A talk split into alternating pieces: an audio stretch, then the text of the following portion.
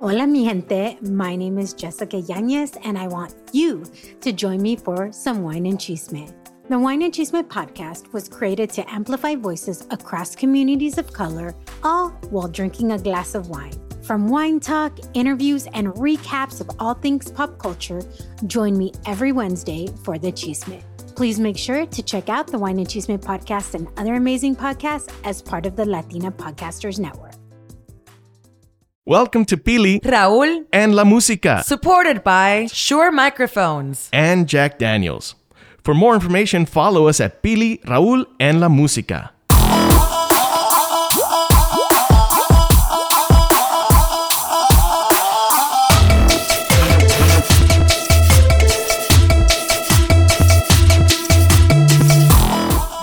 A otro episodio de Pili, Raúl and La Música. Estoy súper emocionada porque hoy tenemos a quien considero ya una amiga, a quien he entrevistado ya varias veces y considero que es una de las mujeres más trabajadoras y fajonas y chingonas de la industria, siempre rompiendo barreras.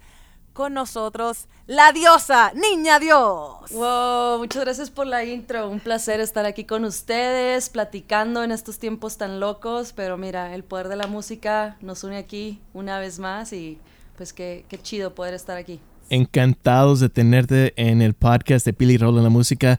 Y muchísimo ha pasado en los últimos varios años. O sea, yo te conocí que 2018, LAMC, cuando ganaste el Discovery Award el Latin Alternative Music Conference, pero explícanos un poquito de lo que ha estado pasando estos días. Claro, pues a partir del 2018 sí saqué un álbum, el de Reina, y estuve sacando visuales súper locos. Hice un remix de la canción Magdalena con una orquesta desde Macedonia. Hicimos un video también súper loco con unas temáticas renacentistas y tenemos ahí una, una Magdalena también literal en el, en el video. Hicimos el video de salsa.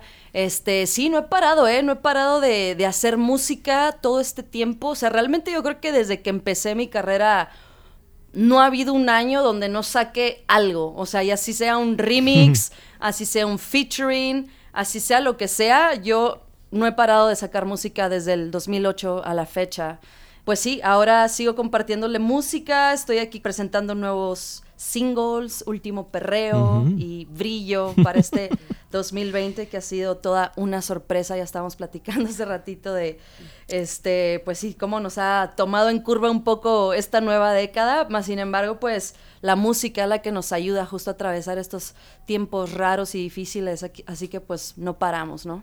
Indudablemente la música es nuestra medicina. Exacto. Carla, tú comenzaste, eh, nacida y criada en Monterrey, Sí. bautizada por una viejita que te vio en un coffee shop y, y dijo, ay, ¿te pareces al niñito Jesús? Y así te bautizaste como niña Dios. Sí, tal cual, tal cual. O sea, sí me dijo, ¿no? De mesa a mesa, oye, tú eres la niña Dios. Y yo así, pero ¿cómo? O sea, ¿me estás hablando a mí, al de al lado? Me dijo, no, tú te pareces al niño Jesús, eres la versión femenina y tú eres la niña Dios. Y yo así como, boom, ¿no? O sea, justo estaba buscando el nombre, justo estaba como queriendo sacar música, no sabía cómo empezar, para dónde darle. Entonces, ese fue como el blessing que me, que me cayó ahí ese día y a partir de, de ese momento no he parado de, de sacar música y, y se quedó el nombre pues hasta el día de hoy. ¿Cuándo fue eso? Uh, eso fue, uf, no sé, eso fue hace mucho tiempo, tenía 10 17 años, no voy a decir hace cuántos años fue. Muchísimos. No tanto, no tantos tampoco, pero. ah, este, no, si tenía 17 años, o sea, literal, todavía no había puesto ni una canción afuera, no tenía idea de nada y, y el nombre me cayó así como, no sé, una, una bendición eh, de cosas que me fueron llevando, ¿no? A estar donde estoy el día de hoy y a no, no, no rendirme. El nombre Niña Dios se me hace muy poderoso. eh, porque precisamente no nos han enseñado que, que si Dios es hombre, que si solo los hombres pueden hacer rap, que si solo el hombre esto y lo otro, y como que justo me ha tocado desafiar muchas de esas ideas desde los comienzos de mi carrera. El nombre Niña de Dios fue como muy controversial y poderoso desde el primer día, ¿no?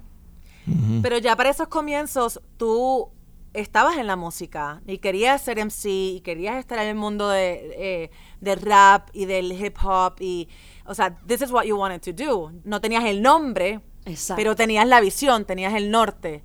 Sí. Cuéntanos una memoria de, de la primera vez que escuchaste este género y te enamoraste de él. Ay, ay, ay. Pues a ver, tuve diferentes momentos así que me súper enganché con la música.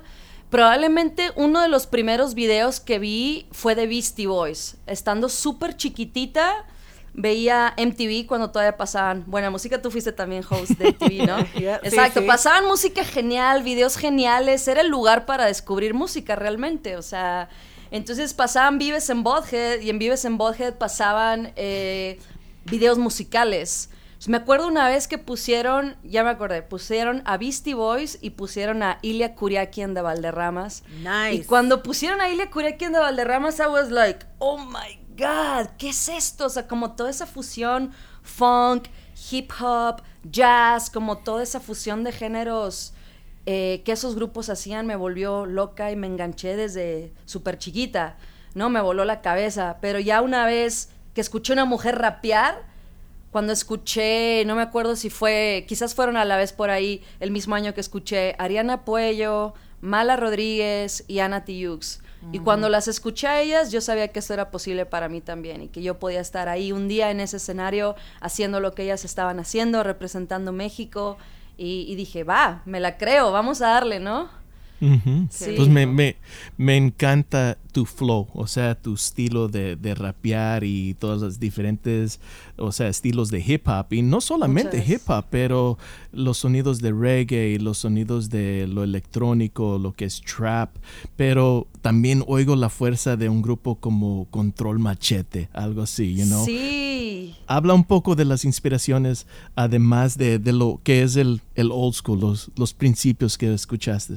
Sí, definitivamente vivir y crecer en Monterrey me dio todas las herramientas, todas las inspiraciones que tengo hoy día. Se lo debo haber crecido en Monterrey justo en esa época que le llamaban la avanzada regia.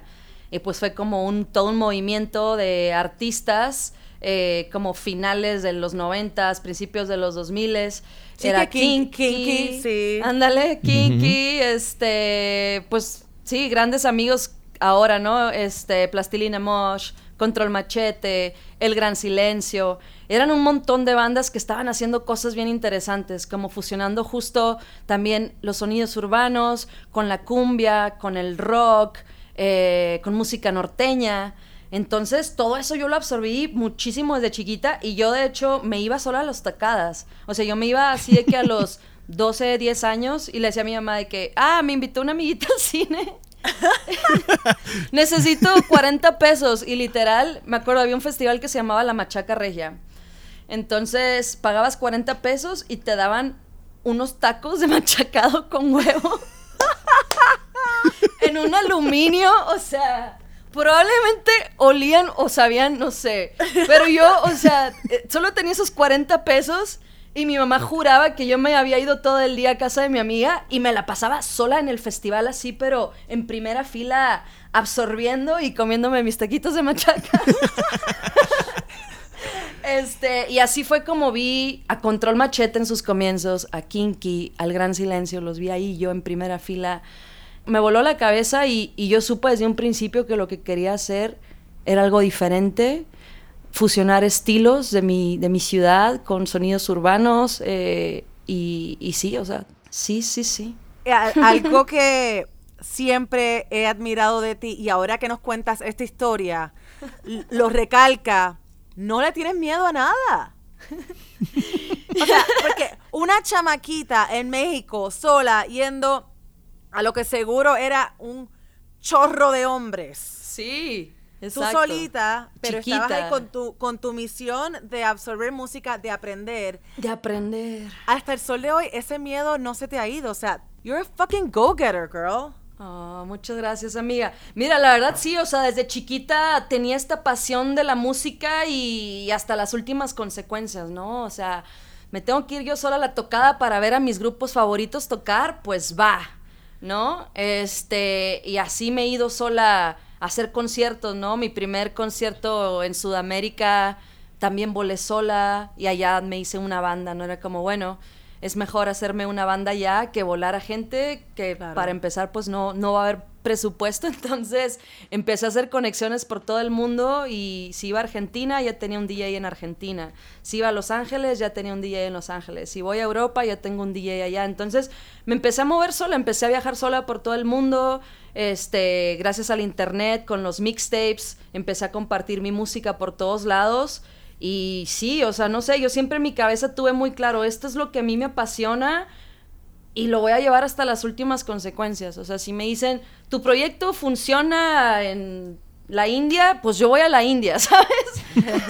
Entonces, sí, sí, nunca he dejado que, que nada me detenga y, y- y la verdad, mucha gente piensa, ay, sí, seguro lo hiciste o empezaste porque no había problemas en tu casa o, o lo tenías todo resuelto, tus papás te pagaron los estudios de grabación y es como, no es cierto, o sea, yo no vengo de una familia de músicos, soy la primera en mi familia en dedicarme al arte, soy la primera en mi familia de hacer un tour mundial, este, y, y nada, no dejé que nada de eso me, me, me detuviera, ¿no? Este, mi, mi mamá cuando me mudé a la Ciudad de México, pues puso el, el grito en la en el cielo, así, ¿cómo te vas a mudar a la Ciudad de México sola a los 22 años? Y yo, mamá, me voy a ir y si en un año no funciona, aparte dejé la carrera, o sea, hice todo un problema para entrar a la universidad y ya una vez que entré seis meses adentro dije, esto no es para mí, me quiero dedicar al rap. ¿Qué estabas estudiando? Algo muy, muy random, muy random. Estaba estudiando criminología.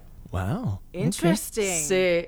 Y hablando de Monterrey, o sea, las ciudades más pequeñas son muy totally conservative. Y, y hablando de eso de familia y amigos y, y amistades allí, ¿cómo vieron, o sea, la idea tuya de, de ser rapera en breaking kind of those boundaries, haciendo algo que no es lo normal, o sea, no es lo, lo que van a exigir o, o cómo quebraste esos boundaries?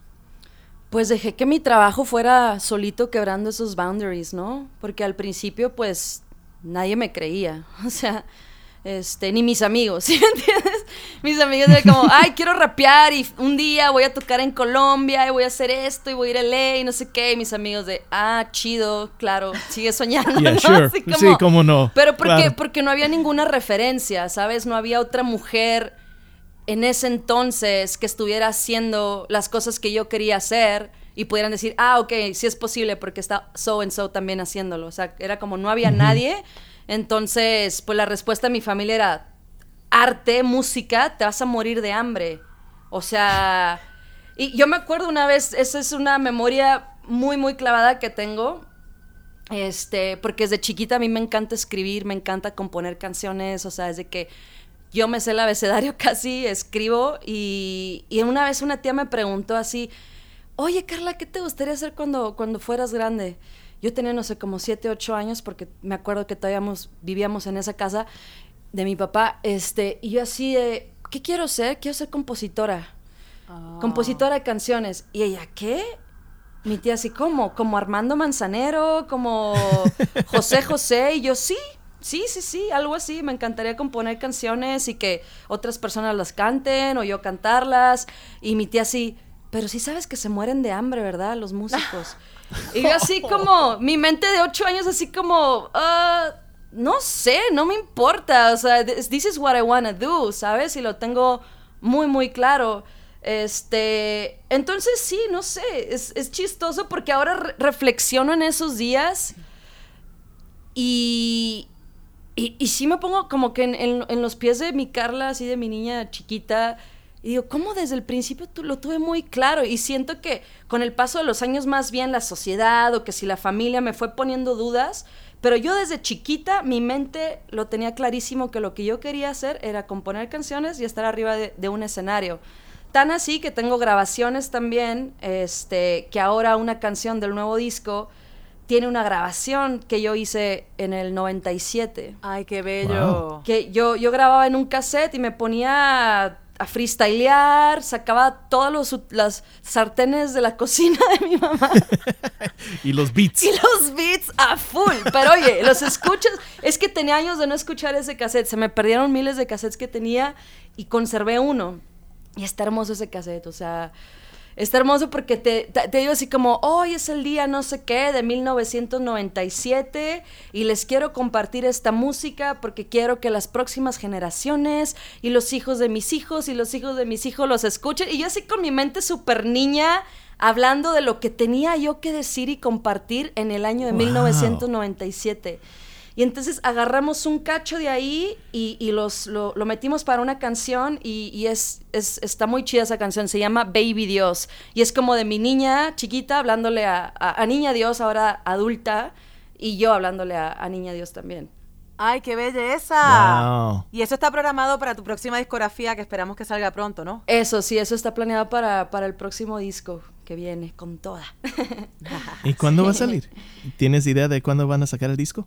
Mira, aún no sabemos, aún no sabemos porque como que esta situación se ha, cambiado un poquito los planes, o sea, yo sí quiero seguir poniendo música el resto del año, pero ya como el plan de sacar el disco completo, este, aún no lo sabemos, este, mm. ya, ya veremos si 2020 sigue pintando tan loco, mejor esperemos un mejor año, no sé, sí, 2021, no sé, no sé, la alegría que esperábamos del 2020. Volvamos a la, a la confianza, porque los otros días me estaban entrevistando y me preguntaron lo mismo, como que, tú sabes, ¿de dónde nació esa confianza en ti, ese trust in yourself, that confidence? Y la verdad, yo tampoco, I, I can't trace it back, como no sé si es algo que uno, que está en tu ADN o es algo que tu contorno te da, o sea, por ejemplo, mi mamá me, me, apoyaba muchísimo, me decía, ¿sabes? Tú puedes, échale hacia adelante, tú eres esto, tú eres lo, otro, y estoy segura que eso ayudó también. Hmm. Pero creo que biológicamente estaba en mí, porque no recuerdo mucho tiempo de, inseguridad. Hmm. Claro, esos momentos sí están, especialmente para ti, para mí, para Raúl, las personas que estamos en el, en el mundo de las artes, que puede ser muy cuesta arriba ¿En qué momento te has sentido más insegura y vulnerable? Wow, pues sí, como te decía, o sea, creo que desde, desde chiquita tenía muy claro lo que quería hacer, pero no tenía ninguna referencia. Y mi mamá siempre me apoyó como todas mis locuras creativas. Si alguien me apoyó desde chiquita y creyó en mí muy cañón fue mi mamá. O sea, mi mamá era de, mamá, quiero clases de pintura. Va, te meto, hay una pintora en la colonia, te voy, te llevo con ella para que tomes clases, ¿no? Y ahí andaba yo pintando. Y a ver, mamá, quiero ahora hacer karateca. Y pum, mi mamá me llevaba a las clases de karate y yo me convertí cinta negra y como que siento que también está en mí ser competitiva de alguna forma, o sea, como que lo que me gusta hacer, lo quiero hacer lo mejor que pueda. Y no sé tampoco hacer muchas cosas. Creo que también por eso he sido como tan aferrada con la música porque nunca tuve de qué agarrarme, de qué otras cosas agarrarme. O sea, como que la música literal me salvó, me rescató de cosas muy locas. Pero los momentos así donde más he tenido duda, pues quizás antes como de empezar con la música, como de no saber bien para dónde darle, y después ya que había tenido cierta fama y me había dado a conocer y toqué en los Vive Latinos y toqué en los festivales más cabrones de México, este, y luego me fui a, me fui a Los Ángeles, que ahí fue que nos conocimos más. Y bueno, nos habíamos conocido ya tiempo atrás, pero... Sí, pero estabas también en LA. Ajá. Y en LA, pues tuve que empezar desde cero. O sea, yo sabía que cuando me iba a un país nuevo, me iba a Estados Unidos, iba a tener que empezar desde, desde abajo, desde cero. Y, y eso me dio mucho miedo, ¿no? Como que dejar de cierta forma el comfort zone. El comfort zone, muy cañón, pero yo lo necesitaba. Yo sabía que necesitaba justo dejar ese comfort zone para seguir creciendo, porque ya me había yo como que trabado de alguna forma, ya sentí que no estaba yo como progresando ni como persona, ni como, ¿sabes? A veces necesitamos un reset, necesitamos como deshacernos de, de todas esas cosas que sentimos que nos dan la identidad de ser niña Dios, o ser Pili, o ser quien, quienes somos, y de repente, ¡pum!, aquí yo no soy nadie, ¿sabes? Y eso me dio mucha inseguridad y miedo, pero a la vez me dio humildad, me dio nuevas ganas de, de seguir haciendo música y de demostrarle a la gente que I still got it, I still can do this. Y aún tengo mucho que contar porque, pues sí, o sea, digamos, mi álbum Reina para mí ha sido el más revelador y más importante a la fecha. Entonces, pues sí, definitivamente se ven muchas cosas todavía por contar, pero yo sentía que quizás ya no había tanta gente escuchando o que no sé, me, tenía miedo que la gente ya no iba a estar tan receptiva porque también me tomé unos cuatro años de, de break, algo así. Sí. Pero, pero nada, poco a poco le seguí dando, una cosa llevó a la otra, este, iba a conferencias de beatmakers, conocía productores, una cosa llevó a la otra y terminamos, bueno, firmando con National Records el disco este de Reina y, y de ahí siento que ha sido también como una nueva fase en mi carrera donde hemos estado trabajando un montón y han estado pasando cosas muy lindas, así que pues sí, nunca, nunca sabes cuándo puede estar como el, milagro, ¿no? O sea, piensas que maybe ya diste todo lo que tenías que dar y, y no sabes, quizás está ahí el milagrito a la vuelta de la esquina, solo tienes que ya nada más llegar a esa esquinita y asomarte y ver qué hay a la vuelta, entonces sí, qué bueno que no que no me rendí, porque imagínate, no, No. hubiera, Mm. no hubiera un álbum reina, no habían estos videos tan locos como el de salsa, el de brillo, o sea, este, sí. ¿Qué te trae a la música a Los Ángeles? O sea, te, te vienes a Los Ángeles, conectas con personas como uh, DJ Ethos o Captain Planet Sí. y se empieza a oír lo más bilingüe en tu estilo. ¿Qué te trajo Los Ángeles a tu música? Siempre, siempre me llamó LA. O sea, desde chiquita las películas, la cultura, el skate, el hip hop, eh, la cultura urbana, el graffiti. Siempre me llamó muchísimo LA. Y ya cuando fui a tocar la primera vez, me sentí en casa. Sentí que tenía una familia en LA, ¿sabes? Eh, en el 2010 me llevaron a tocar este, a La Cita. Todo el mundo conoce La Cita, ¿no? Este, entonces... Los foquitos, los foquitos de la cita. Sí, ese, ese patiecito de la cita, este, donde todos hemos estado ahí borrachos alguna vez. Este, sí, o sea, como que siempre, siempre me llamó LA y ya cuando toqué allá y me recibió la gente y tenía mis fans allá y se- sentí que quería hacer la movida, que tenía yo mucho que aprender en LA y mucho también que, que darle también a esa ciudad. Entonces, sí, hice, hice la movida y también fue como esta decisión de salir un poco de mi zona de confort y ver qué más podía yo hacer. Entonces, pues sí, hice un montón de cosas. este, te digo, desde mi hustle llegando a LA, que fue, nunca en mi vida hab- había hecho un café y después ya estaba haciendo lates y capuchinos con corazones. y después hasta hice Uber así undercover, de que, ¿qué te dedicas? Y yo, no, todo chido. y ya después, bueno, ¿qué? Me dedico a la música. A ver, ponme algo. Y les ponía algo y así como, oh, shit. Oh, you are actually like the first Uber driver that I like the music. And like, yes, I'm niña Dios. sí. You're like, follow me, listen to Follow me. me, exacto, share it, nuevo single. ah, este, no, pues la verdad te digo, hice, hice, hice mi hustle y al final me conecté pues con toda la escena de ley, ¿no? Amandita está allá, Sharo Amandita, Ulises el licenciado, Claro. este, Salva, Capitán Planet. Pues sí, hay una movida muy chida en LA, como una movida subterránea y, y como que todos nos conocemos, ¿no? Es como una, una movidita ahí donde todos se conocen. Entonces, sí, la verdad me sentí como súper bien recibida en LA. Este, hice unos shows también, he hecho unos shows súper lindos en LA, en Grand Park. Este, y, y nada, siento que LA es como otro México chiquito, ¿no? Siempre comparo la- la- la- el escenario de la música, de los DJs, de los artistas, como una gran piscina, you know, y unos allá en el lado hondo, unos en el jacuzzi area, pero todos, todos en la misma Unos en el piscina, pantano, you know, otros en y el juntos. Yeah, you Pero know, sí. pero y, y después vienen estas colaboraciones como con Ceci Bastida, Ándale. Lido Pimienta, Sí. Scoop the Ville, que Oh, conocemos Scoop the todos. Bill, que- yeah, yeah, yeah. Perdón, es que se me van, como que en el momento a veces se me olvida así, ¿con quién más he trabajado? Seguramente alguien se me escapa. Este, pero sí, justo, este, colaborar con gente que para mí eran leyendas, ¿no? Meloman Ace, Ajá. con Subsuelo, ahí hicimos cosas con Cypress Hill y Eric Bobo, este, con Scoop Deville, ¿no?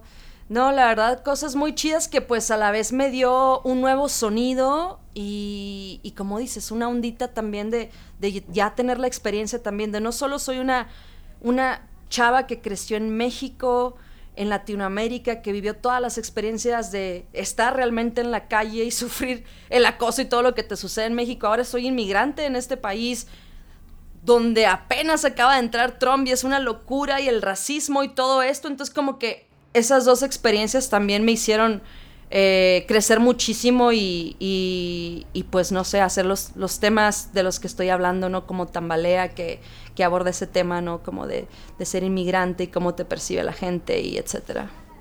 Y como bien dices, indudablemente Reina marcó como... Hay, hay un antes de Reina y un después de Reina, ¿no? Sí. Pero con eso vienen ciertas presiones también. Y ahora mismo, con esta nueva discografía que pronto, si Dios quiere, vas a lanzar, vas muy bien con brillo, vas muy bien con el último perreo, pero sientes la presión de, oh shit, I have to like either be as good as Reina or like sobrepasar eso, o estás igual de chill, tranquila y en plena confianza.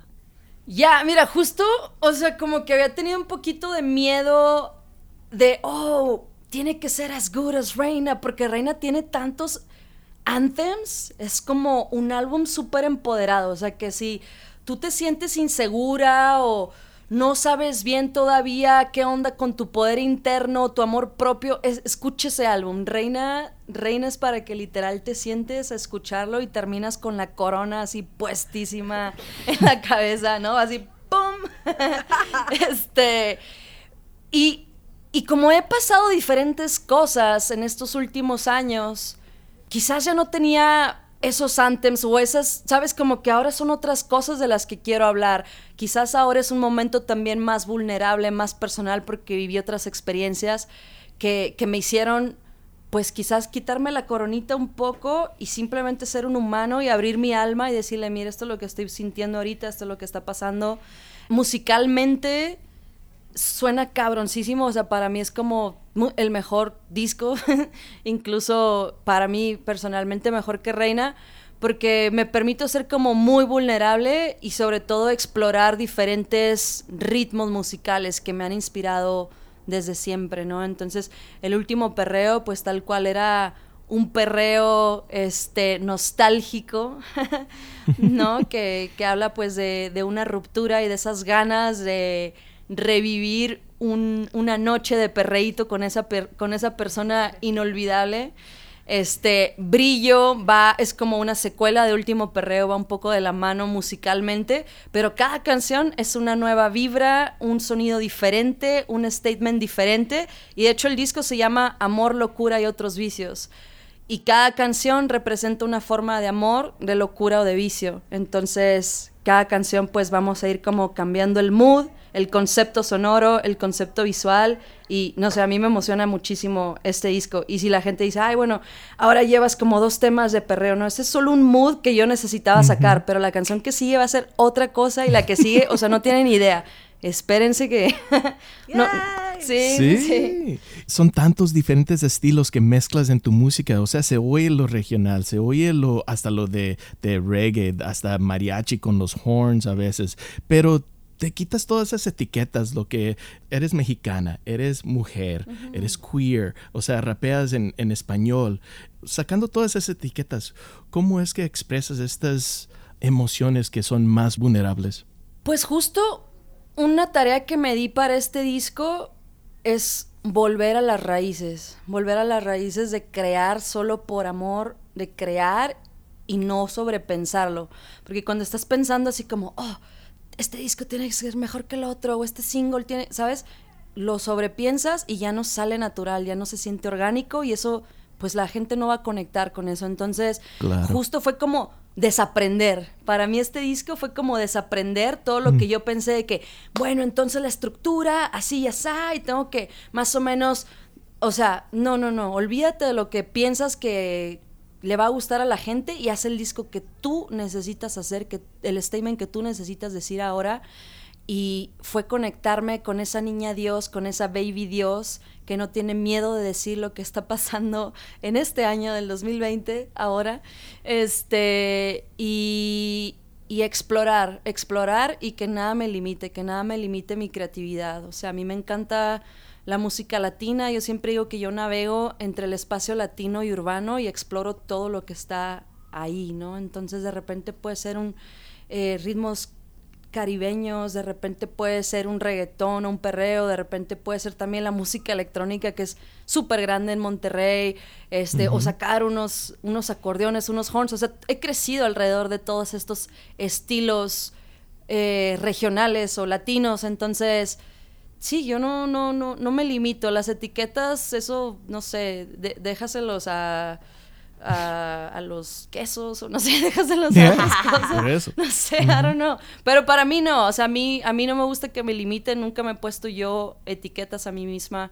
Entonces, sí, simplemente crear del corazón, yo sé que con eso es lo que la gente realmente va a resonar. Entonces, si para mí yo le puse todo el corazón a esa letra, toda la pasión, si la sentí, si la viví y te lo estoy diciendo ahí, yo sé que eso va a conectar. Entonces así sea una canción trap como Tambalea, un perreo como Último Perreo, lo vas a sentir y te va a remover por dentro porque it's real. ¿Hay algo que sientes que te falta por hacer? Eh, me gustaría hacer una película. ¿Sí? sí, estaría chido, ¿no? ¿Como dirigirla o qué? No sé, involucrarme de alguna forma, ya sea actuando, escribiendo, o de alguna manera, no sé, me gusta, me gustan mucho los videos, como han visto, me involucro en todo, ¿no? Para mí ahora las, los visuales es una forma también de entregarte mi música y todavía expresarte aún más quién soy, de qué va mi mensaje y todo esto. Entonces, estoy muy, muy involucrada con el proceso creativo de mis videos, vamos a ver los vestuarios, hemos hecho para Brillo, hicimos vestuarios desde cero y ahí me ves yo en el centro buscando las telas con todo y COVID, así máscara y gel antibacterial, para me tienes con el vestuarista escogiendo los outfits, o ahí estoy con la bailarina, no, ni siquiera sé bailar, y yo ahí le estaba diciendo a la coreógrafa también, a ver, ¿qué te parece si hacemos aquí y acá? Y ella está excelente. Y ya, o sea, de repente es como que estoy colaborando en todos los aspectos de mis visuales y de mi música y no sé, me gustaría ver a dónde más lo puedo llevar. Podría ser un cortometraje o o en una peli, no sé. También me, gusta actuar y siento que eh, podría ser ahí un personaje chacachido de, de México en alguna película, ¿no? Así, llena de tatuajes. Mira, y tú has trabajado con Milkman, y Milkman hace poco estuvo en una película, y no sé si lo vieron, no me acuerdo el nombre de la película, una película mexicana, pero Milkman, ah, ¿la Los güeros o algo así, es una película buena, es una película buenísima, pero Milkman se robó la escena. He was so freaking good. So mira a ver, niña Dios, you should talk to him para que te conecte. Que hacemos ahí una, una colaboración en la pantalla grande, ¿verdad? Porque ya hemos colaborado este, con canciones y featurings y de todo. Este, sí, no, me encanta, es que a mí me encanta, me encanta la música, el, eh, los visuales, todo eso me prende muchísimo. Entonces, de hecho, cuando hago canciones, estoy pensando en mis videos. Mm. ok. Cuando estoy haciendo la música, estoy pensando en lo visual todo el tiempo. Así me imagino, no, en esta escena nos están persiguiendo. eso, es para, no sé, ir corriendo y la policía te va siguiendo. Así como, que siempre estoy pensando en, en diferentes escenarios. Se parece mucho que quieres aprender de muchísimas cosas y oyendo también que estudiaste un poco de la criminología. O sea, ¿es algo que, es esa investigación que te, que, te encanta o que buscas? Sí, de la criminología justo me, gustaba la psicología. O sea, también como de qué hizo, qué llevó a esta persona a cometer esos crímenes o por qué son así. O sea, siento que todos tenemos una historia muy cabrona que contar. Y, y hay gente que decimos, este, no, pues esta persona, wow, porque hizo todo esto, pero esa persona también tiene una historia, esa persona también fue un niño, una niña, y le pasaron cosas cabronas, entonces justo eso me gusta observar, ¿no? O sea, yo nunca juzgo a nadie de que, no, pues yo, no sé, fui stripper, fui no sé, cualquier cosa. es como yo, you gotta do what you gotta do. Yo nunca voy a juzgar a alguien por sobrevivir. Nunca voy a juzgar a alguien por hacer lo que tiene que hacer por por sobrevivir, claro, mientras no, no lastimes a una persona. Este, pero, pero sí, siento que todos tenemos una historia que contar y, y, eso a mí me apasiona. Me apasiona contar mis historias, me apasiona contar las historias de las personas que me rodean. Y pues sí, eso lo hago, ¿no? Con, con mi música, con los visuales. Y de qué gran manera lo haces, de verdad. Niña Dios, we're super fans. Estoy súper contenta por porque you never gave up, porque eres de verdad que para mí tu historia inspira muchísimo. Muchas gracias. Te veo ya completamente, te veo completa. O sea, no que alguna vez te faltó algo, pero te veo más cómoda aún que nunca. Eh, se refleja en tu música, se refleja en tus visuales, se refleja en esta entrevista. Gracias por tu tiempo, gracias por tu música. We Ay, cannot gracias a wait ti por tus tu palabras. próximo ya. álbum. Es que Oh. viene del corazón, viene del corazón. Viene del corazón, sí. te lo juro, o sea, es tu carrera es impresionante, tu, tu- tus ganas de echar hacia adelante, de esto es lo mío y yo lo voy a hacer, no importa qué, and you're fucking doing it. Yes, pues aquí estamos. You're doing it too. Nos conocimos que hace 10 años en Nueva York, en el LAMC, mi primera vez en Nueva York. Ahí tenemos unas fotos, sí. Y pues tú también, ¿no? O sea, nunca has dejado de hacer lo que amas, siempre estás buscando nuevas formas de llegar a la gente, de, de mostrar la música latina y para mí eso es muy admirable. O sea, para mí la gente que comparte nuestra música, like you guys are also telling our stories y compartiendo lo que hacemos de corazón, no sé, es, increíble poder conectar con, con gente como ustedes que lo hacen con tanta pasión and you do it to rep for the Latinos out there y, y la verdad me llena de orgullo compartir esto con ustedes y pues nada, en buena hora, a seguirle, a seguirle dando con todo y pandemia. A seguirle para adelante, sí, no, y, y también como los que nos están escuchando en el podcast, también nosotros mismos queremos aprender, o sea,